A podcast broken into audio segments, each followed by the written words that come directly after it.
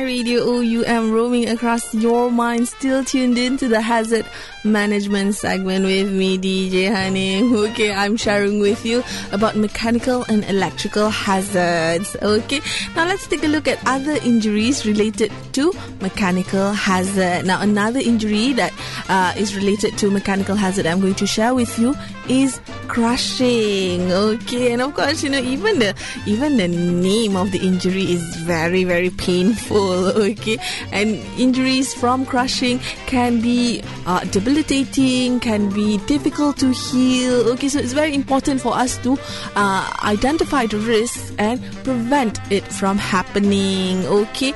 Basically if you want to get technical okay if the name crushing is not uh, obvious enough for you uh, Crushing injuries occur when a part of the body is caught between two hard surfaces that progressively move together, thereby crushing anything between them. So, you can just imagine, say, the simplest uh, example would be your hand. You know, just imagine the door slamming and your hand is caught in between. So your hand is crushed between the door and the door frame. Okay, so imagine. Uh, a mega sized uh, machinery, you know, crushing your one of your extremities. Okay, scary, scary thought. Okay, let's move on to the next injury related to mechanical hazard, which is fractures. Now, machines of course uh, there are machines that are going that are going to do the work to deform raw materials. Okay sometimes it's wood sometimes it's steel you know in factories in manufacturing plants yeah? And these machines of course it has such high impact it has such strong force that it can easily break human bone okay? And when the human bone is broken it is known as a fracture okay? The simple fracture where a break in a bone uh, does not pierce the skin. Okay, there's a compound fracture where the break has broken through the surrounding tissue and skin. Okay, there's a complete fracture which divides the affected bone into two or more separate pieces, and there's incomplete fracture, okay, where it leaves the affected bone in one piece but cracked, okay. So these are you know even even reading about it or even hearing about it is very very painful okay? And there are also other types of fractures okay? Transverse fracture oblique fracture and comminute fracture okay? Basically a, a transverse fracture is a break at right angles to the axis of the bone. Oblique fracture is diagonal. Comminute fa- fracture on the other hand occurs when the bone is broken into a number of small pieces at the point of fracture. Now the thing is all these different types is not is is is good to know but it's not as important as knowing how to prevent them from occurring. Okay something i'll be sharing with you just a little bit later okay now let's take a look at another injury that is related to mechanical hazards which is straining and spraining okay? Now imagine an industrial setting you know a factory a manufacturing plant a manufacturing plant of some sort you know? And of course in these in these settings yeah there are numerous situations when straining of muscles or spraining of ligaments is possible okay? This is this is when your muscles are overstretched or even torn okay and of course uh this this this type of injuries can cause swelling and intense pain okay and of course when people are in pain they a, they probably won't work, or B, they'll probably on be on leave, or C, if they are working, they'll not be at their fullest uh, potential or their at their best capacity to work. Okay, and the last injury related to mechanical in uh, mechanical hazards, not mechanical engineering, is puncturing okay? These are basically machines that have sharp tools okay which can puncture a body part if safety precautions are not observed or if appropriate safeguards are not in place. Okay, basically, uh, when an object penetrates straight into the body and pulls straight out, creating a wound in the shape of the piercing object. This is puncturing. Okay, and of course, the greatest risk with puncture wound is that it can cause damage to internal organs. Okay, maybe it can damage your spleen, liver, you know, your intestines, your stomach, or even worse, your heart, okay, which can which can even rob a person of his or her lives. Okay, so we need to identify these risks. We need to do something about it. And speaking of doing something about it, speaking of prevent, preventing mechanical hazards, there are general precautions that you can follow to safeguard yourself from mechanical hazards. If you want to know what those uh, simple general precautions are, you need to stay tuned to our Radio UM worst or the best, but you gotta respect my honesty. And I may break your heart, but I don't really think there's anybody as bomb as me. I read you. Oh, you am roaming across your mind, still tuned in to the hazard management segment with me, DJ Hanim. Today we're taking a look at mechanical and electrical hazards. Okay, and we're still discussing mechanical hazards. Okay, now before the break, I shared with you, or I promised you that I'm going to share with you about preventing mechanical hazards. Okay, so here are some of the general precautions that you can take in order to prevent mechanical hazards. Okay, the first being all operators should be trained in the safe operations and maintenance of their machines. Okay, now the operative word here is train, okay, uh, and operation and maintenance. Okay, of course, training is very important. You need to empower the people in the uh, workplace with knowledge on how to operate or control the machineries and how to maintain or you know take care of the machinery so that it will work in its best uh, in its best capacity. Okay. Now, another uh, general precaution is all machine operators should be trained in the emergency procedures to take when accidents occur. And this this is not related. This is this is partially related, perhaps, yeah, to uh, first aid, you know, emergency responses. But this is also a, in relation to what to switch off. Sometimes, you know, the machine it malfunctions, you know, and it causes injuries, and the workers do not know where to switch it off. Okay, they only know how to operate and they don't know how to switch it off. Okay, this does not do. Okay, of course, if the the injury involved heavy machinery and so on, then perhaps you need to uh, know how to switch it off, how to stop uh, the production or something, you know. So this can help in preventing further injuries or serious injuries. Okay, another general precaution is that all employees should know how to activate the emergency shutdown controls. Okay, again, you need to know how to uh, activate these controls. Okay, the next general precaution is in terms of inspection, maintenance, adjustment, repair, and calibration of safeguards, which should be carried out regularly. Okay, even the safeguards. Eh, of course, you know, at the very beginning of perhaps buying the, purchasing the machine, you know, you have all the safeguards in place, okay?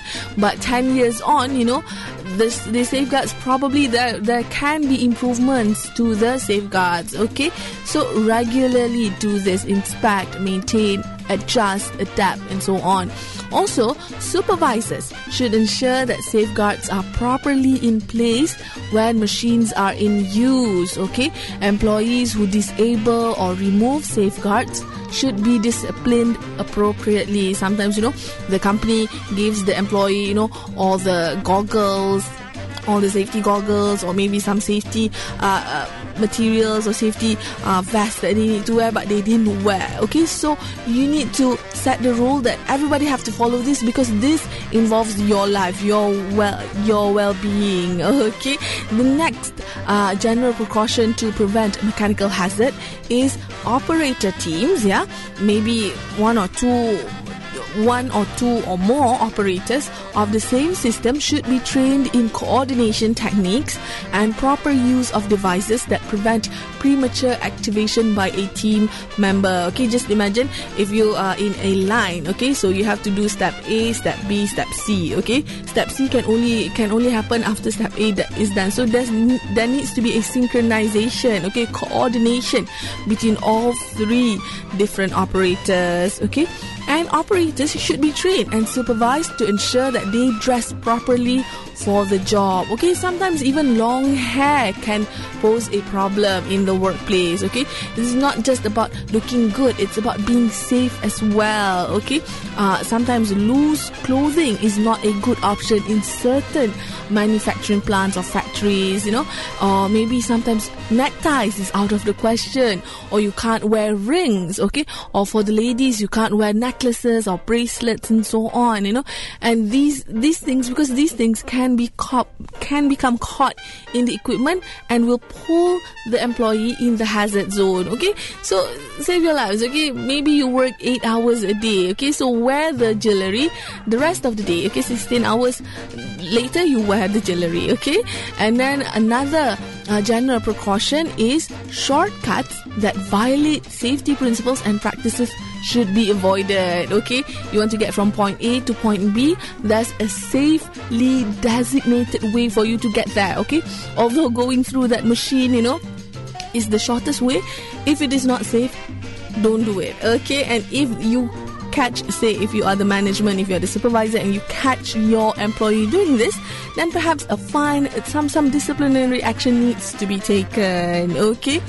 Uh, another general precaution when it comes to preventing mechanical hazards is deadline pressures should never be the reason for unsafe work practices. Yes, this is very important. Okay, of course we like to chase the deadline, we like to deliver the goods before the deadlines or on the deadline, you know, but Still, safe work procedures should be the number one uh, driving factor in any manufacturing plant, any workplace. Okay, and last but certainly not least, the general precaution to prevent mechanical hazards is that other employees who work around machines but do not op- operate the machines should be made aware of the emergency procedures to take when an accident occurs. Sometimes, you know, you are around the machine but you are unaware of the machine. You know what should what should you do, which switch you should switch, you know, if something bad were to happen. So if you are working around these machines and if the the organization or the company you work with is not proactive enough in educating you,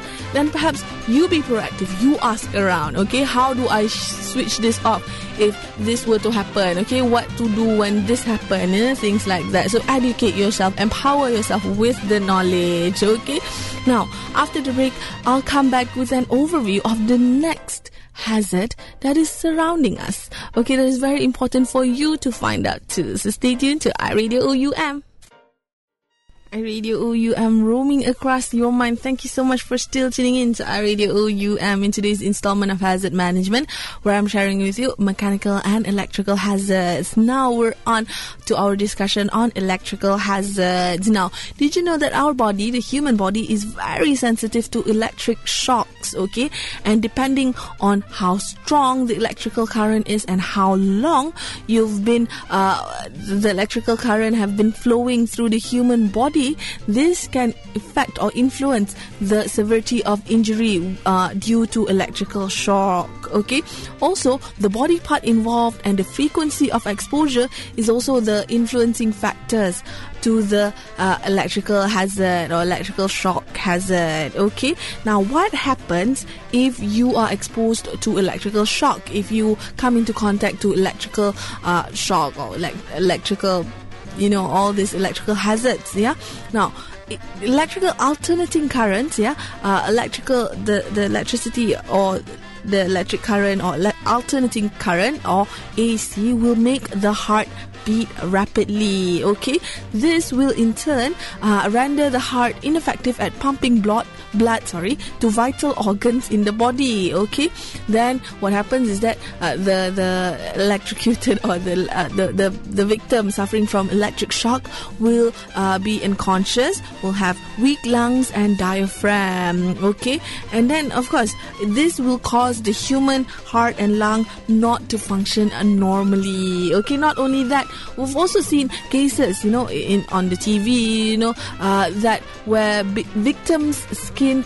burnt due to electric arcs of high voltage. You know, some cases of, of addicts breaking into the um, the voltage house, TNB voltage house, and so on. You know, so this is also another side effect of um, electrical hazard. Okay, and of course, just imagine, you know, if you were to uh, change a light bulb, for example, you know, and you were climbing a, a step ladder, metal ladder, whatever, you know, and you get electrocuted. Okay, then not only will you be electrocuted, there's also the risk of you falling down. Okay, another bigger risk which will cause injury. Okay, now of course, electrical hazards does not appear out of the thin air. Okay, there are many sources of electrical hazards. Okay, one of the uh, sources or uh, uh, factors of electrical hazards is contact with a bare wire carrying current. This is perhaps one of the most common uh, sources of electrical hazard or electrical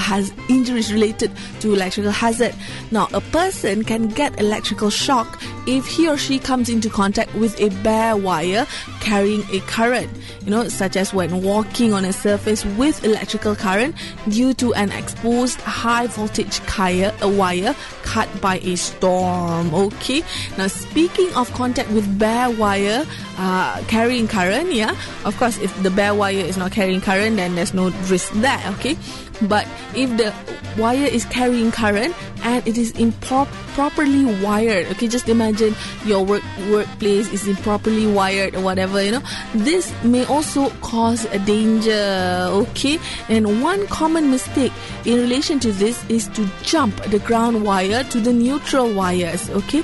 Now in this case, the ground wire is actually connected to the neutral wires, and equipment usually operates in a fixed way, but the hazard occurs when low voltages are generated on exposed parts of the equipment, such as the housing. And if the neutral circuits become corroded or maybe loose, then of course um, the voltage on the ground wire may increase to a dangerous level. And when this happens and when it is exposed or uh, a person touches the exposed wire then this may be a problem. Okay?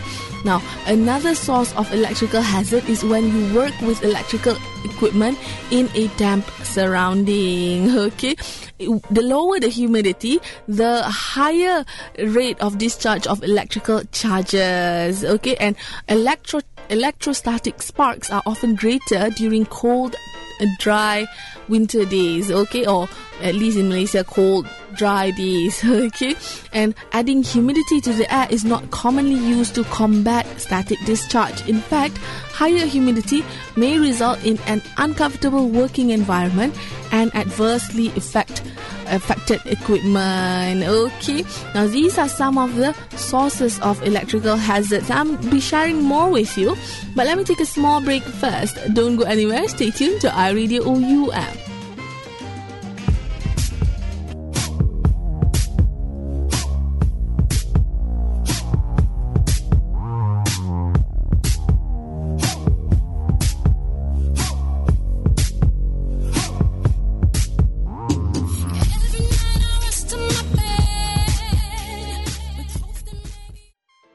Radio OUM roaming across your mind, still tuned into the hazard management segment, and I'm still sharing with you some of the sources of electrical hazards. Our discussion today is mechanical and electrical hazards. Now, another source of electrical hazard is power source not switched off. Okay.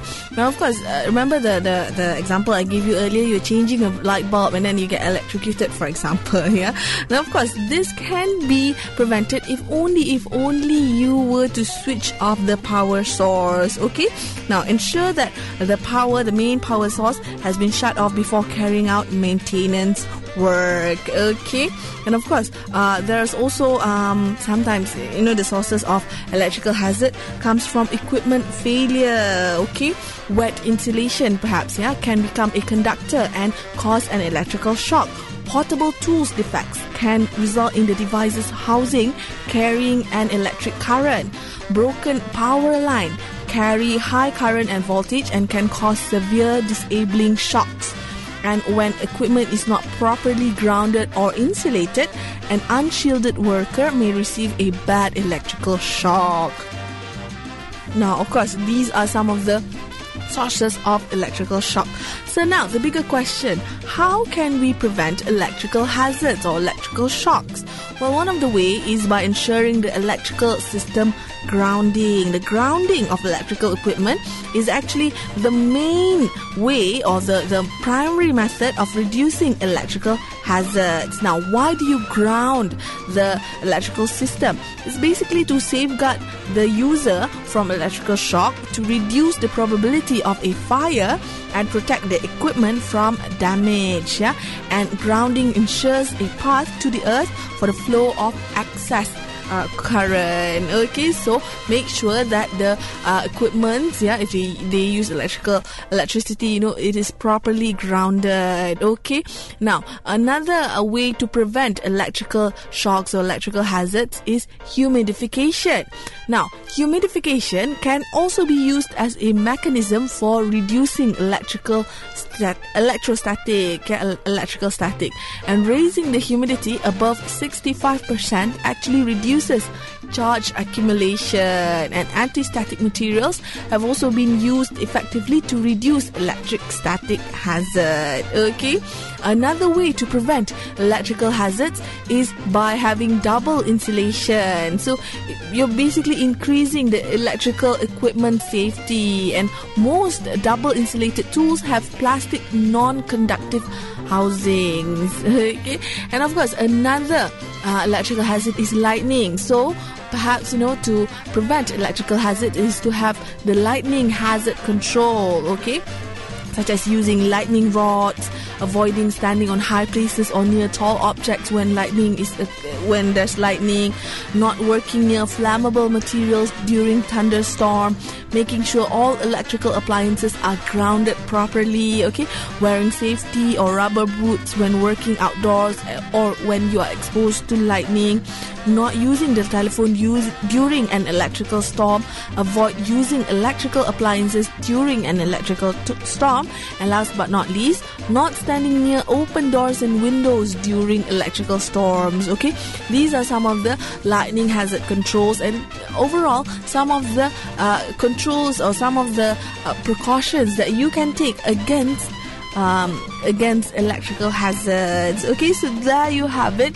It seems that we've come to the end of today's installment of hazard management. I hope you've had an informative hour with me discussing about mechanical and electrical hazards. If you have anything to share about this topic, you can share it via our feedback form in our website iradio.oum.edu.my or our Facebook page. Just search for iRadio OUM and fa- on Facebook.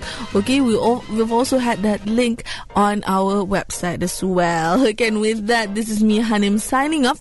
You have a great day ahead. Stay tuned to iRadio OUM. Assalamualaikum. Bye bye.